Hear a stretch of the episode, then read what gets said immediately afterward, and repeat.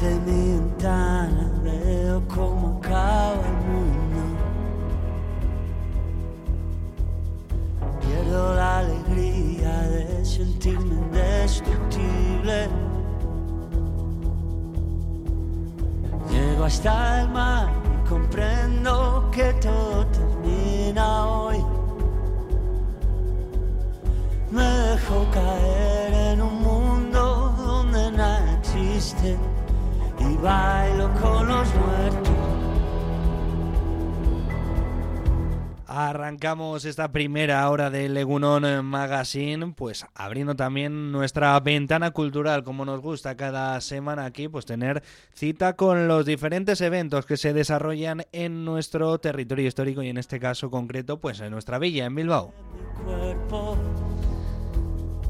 Estáis escuchando una voz inconfundible que seguramente todos ya en la primera sílaba a la hora de entonar pues esa primera palabra de la canción seguramente hayáis podido identificar. Hablamos de Coque Maya, uno de los grandes músicos eh, de este país, también obviamente ha sido actor en momentos puntuales, pero fue el líder del grupo de rock Los Ronaldos entre 1987 y 1998 y después de muchos años en esa carrera en solitario, pues vuelve también a nuestra ciudad. Y lo hace para presentar su último proyecto que se llama Aunque estemos muertos. Y para hablar de ello, pues qué mejor manera que hacerlo con él mismo. Coque Maya, muy buenas, ¿qué tal? Hola, ¿qué tal? ¿Cómo estáis? Deseando volverte a ver por nuestra ciudad, ya queda poquito. eh, nuestra ciudadanía ya sabemos que responde muy bien a la hora de, de llenar las salas para disfrutar de los conciertos.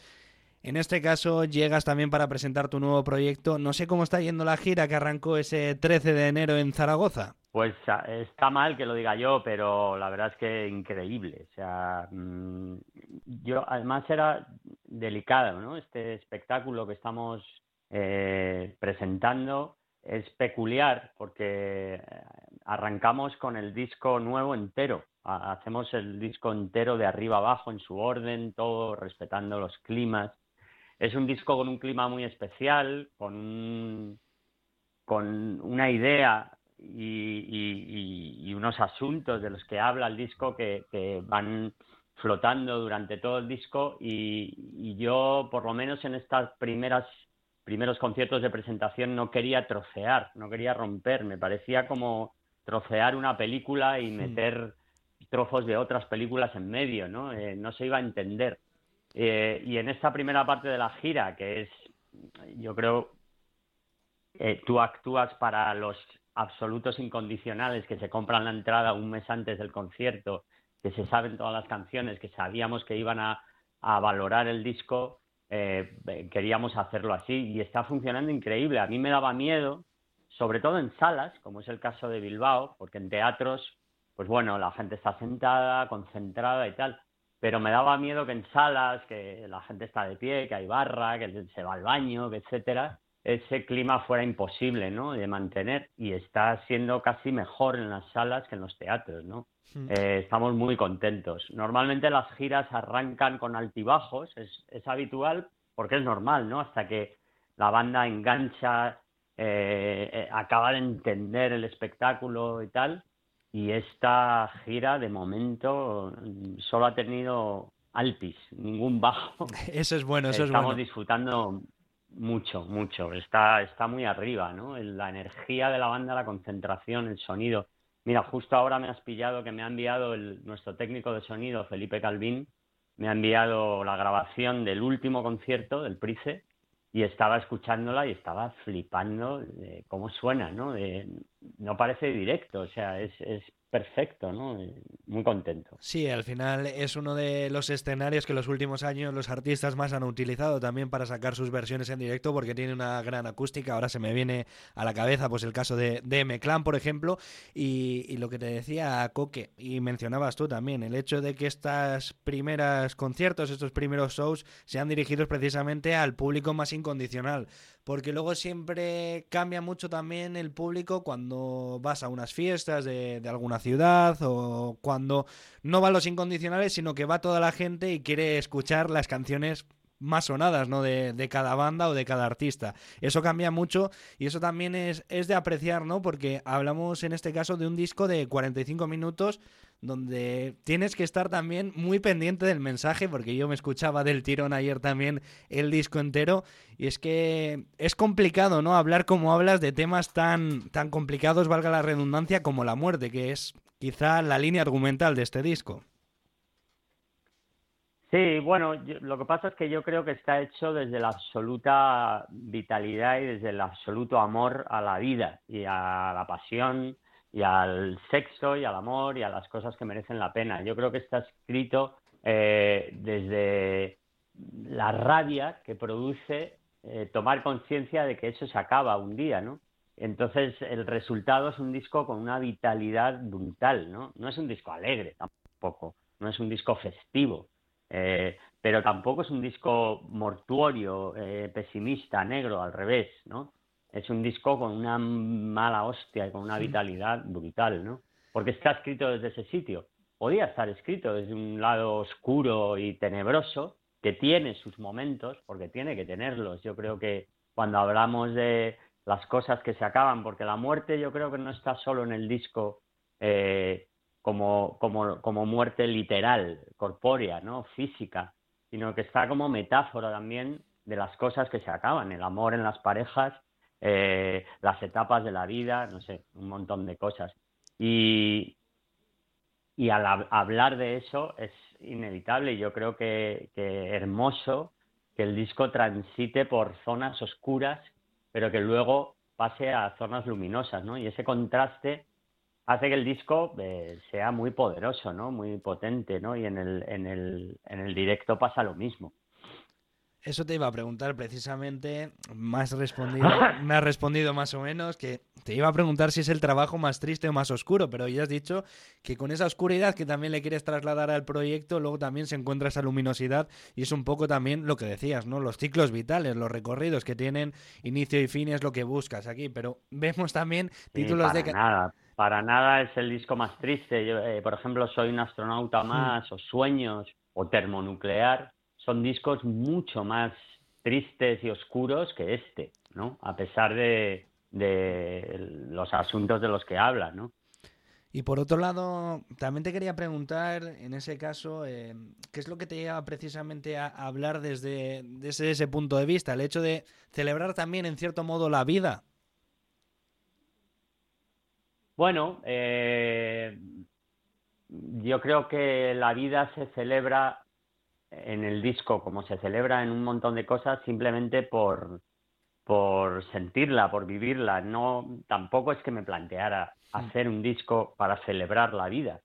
Eh, cuando yo empecé a escribir, porque tampoco planeé hacer un disco sobre la muerte, no es algo que yo planease, que yo un día me sentase y dijese, voy a hacer un disco sobre la muerte. Empecé a escribir y veía que, muchos asuntos que aparecían, muchas frases, iban en esa dirección. Y cuando ya tenía tres o cuatro canciones fue entonces cuando yo dije, está claro que yo tengo la necesidad de hablar sobre estos asuntos, ¿no? No solo sobre la muerte, insisto, sino sobre lo que hemos hablado antes, etapas que se acaban, etcétera, ¿no? Eh, entonces, eh, bueno, yo creo que ah, eh, los discos en los que podemos hablar de un concepto eh, que, los, que los unifica, eh, son mucho más poderosos cuando el concepto aparece sin darte cuenta, ¿no? Cuando no lo buscas, cuando no lo planeas, sino que empiezas a escribir y el concepto aparece, ¿no? Y, ya todo fluye de manera natural en esa dirección, ¿no? Cuando tú desde un principio te planteas un concepto y fuerzas a que todo gire alrededor de ese concepto, creo que queda más forzado y más, más articulado, ¿no? Más hmm. artificial. Hay que buscar quizá más la, naturalidad, ¿no? El que venga lo que tenga que venir, como se suele decir. Eso es. Por otro lado, no sé si coincides también en que sí que podemos encontrar un coque más diferente en este disco. También en este caso, ¿crees que, que para cada momento hay un coque diferente también? Yo creo que, todos somos diferentes en distintas etapas de nuestra vida. No, no, yo no me voy cambiando de traje, yo no soy el mismo todo el rato, como decía Kiko Veneno, ¿no? Eh, la Coca-Cola siempre es igual, pero yo no, yo puedo cambiar, no solo puedo cambiar, sino que cambiamos, es inevitable, ¿no? Eh, nos vamos haciendo mayores o, no, no porque nos hagamos mayores, sino porque la vida va pasando a través de nosotros y, cambiamos, cambiamos de amigos, cambiamos de percepción de las cosas, eh, lo que antes creíamos que era inamovible resulta que ahora no lo es tanto, eh, estamos enamorados y dejamos de estarlo, eh, vivimos en una ciudad y, de repente vivimos en otra, es decir, cambiamos, ¿no? Y al cambiar, eso se empapa, en mi caso, y en el caso de los que nos dedicamos a esto, en nuestras obras, ¿no? Es inevitable. Hmm. Entonces, eh, lógicamente, como la vida te cambia, te va, las etapas se acaban y empiezan otras, pues los discos eh, recogen todo eso de una manera brutal, además, ¿no? Un disco, una obra artística es una amplificación de lo que te va pasando en la vida, ¿no? Por otro lado, hemos visto también que ha sido este último tramo de, tu trayectoria con mucho trabajo, ¿no? También con ese documental que salía en el año 2023, eh, Jorge, una travesía de Coquemaya. ¿Qué querías reflejar con ese documental?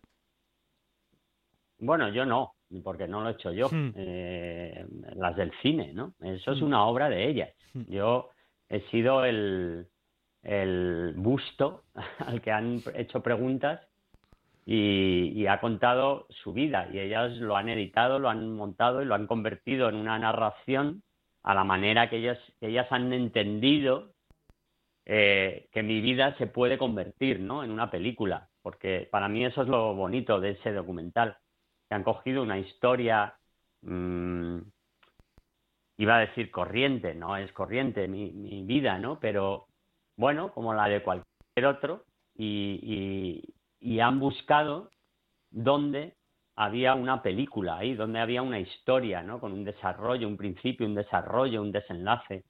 Y por eso es emocionante y divertido de ver, ¿no? Pero vamos, no, no, yo no quería reflejar nada, es autoría de ellas hmm. totalmente, de las del cine, de Cristina y, y María José Martín, ¿no? Que son las autoras. Hablando ya del concierto de este próximo viernes, el 9 de febrero, a las 9 de la noche en la Sala Santana 27 de Bilbao, ya nos has contado que no quieres trocear en este caso el disco, eh, aunque estemos muertos. Pero más allá de las de 10 canciones que se recogen en este disco, ¿vamos a poder escuchar más cosas o lo dejamos también a sorpresa de, la, de aquella gente que, que acuda este, este viernes a disfrutar de tu concierto? Bueno, después de, la intensidad y la concentración que requiere eh, escuchar el disco entero, pero bueno, también de la diversión, ¿eh? o sea, que la gente no se equivoque, que, que, que no es eh, los 45 minutos del disco no, no son reflexivos, o sea, son absolutamente vitales y, y rockeros y, y muy apasionantes. Tiene muchísima dinámica el disco y esa dinámica en, directo se multiplica por tres, ¿no? Pero claro, luego eh, pues creíamos que era como refrescante hacer una segunda parte pues con todos los éxitos, ¿no? Y lo bueno de comerte, digamos, entre comillas, medio espectáculo con el disco es que el resto del espectáculo son todo hits uno detrás de otro, ¿no? Entonces, hmm. claro, la segunda parte del disco es como del, del show, es como de infarto, ¿no? Porque son da tiempo a o, más bien diría que solo caben en, en los en la hora que queda más o menos del concierto pues todas las canciones que la gente está esperando, ¿no? Y recuerdo a los Ronaldos, por supuesto, y, y la gente, bueno, pues fiesta, ¿no? Hola.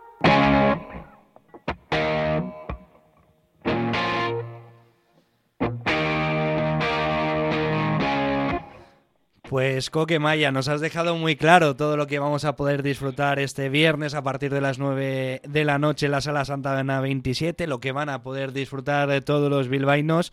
Muchas gracias por haberte pasado por nuestros micrófonos y que la gira siga tan bien como ha ido hasta el momento. Muchas gracias por habernos atendido. Muy bien. Un abrazo. Un placer. saludo, un abrazo.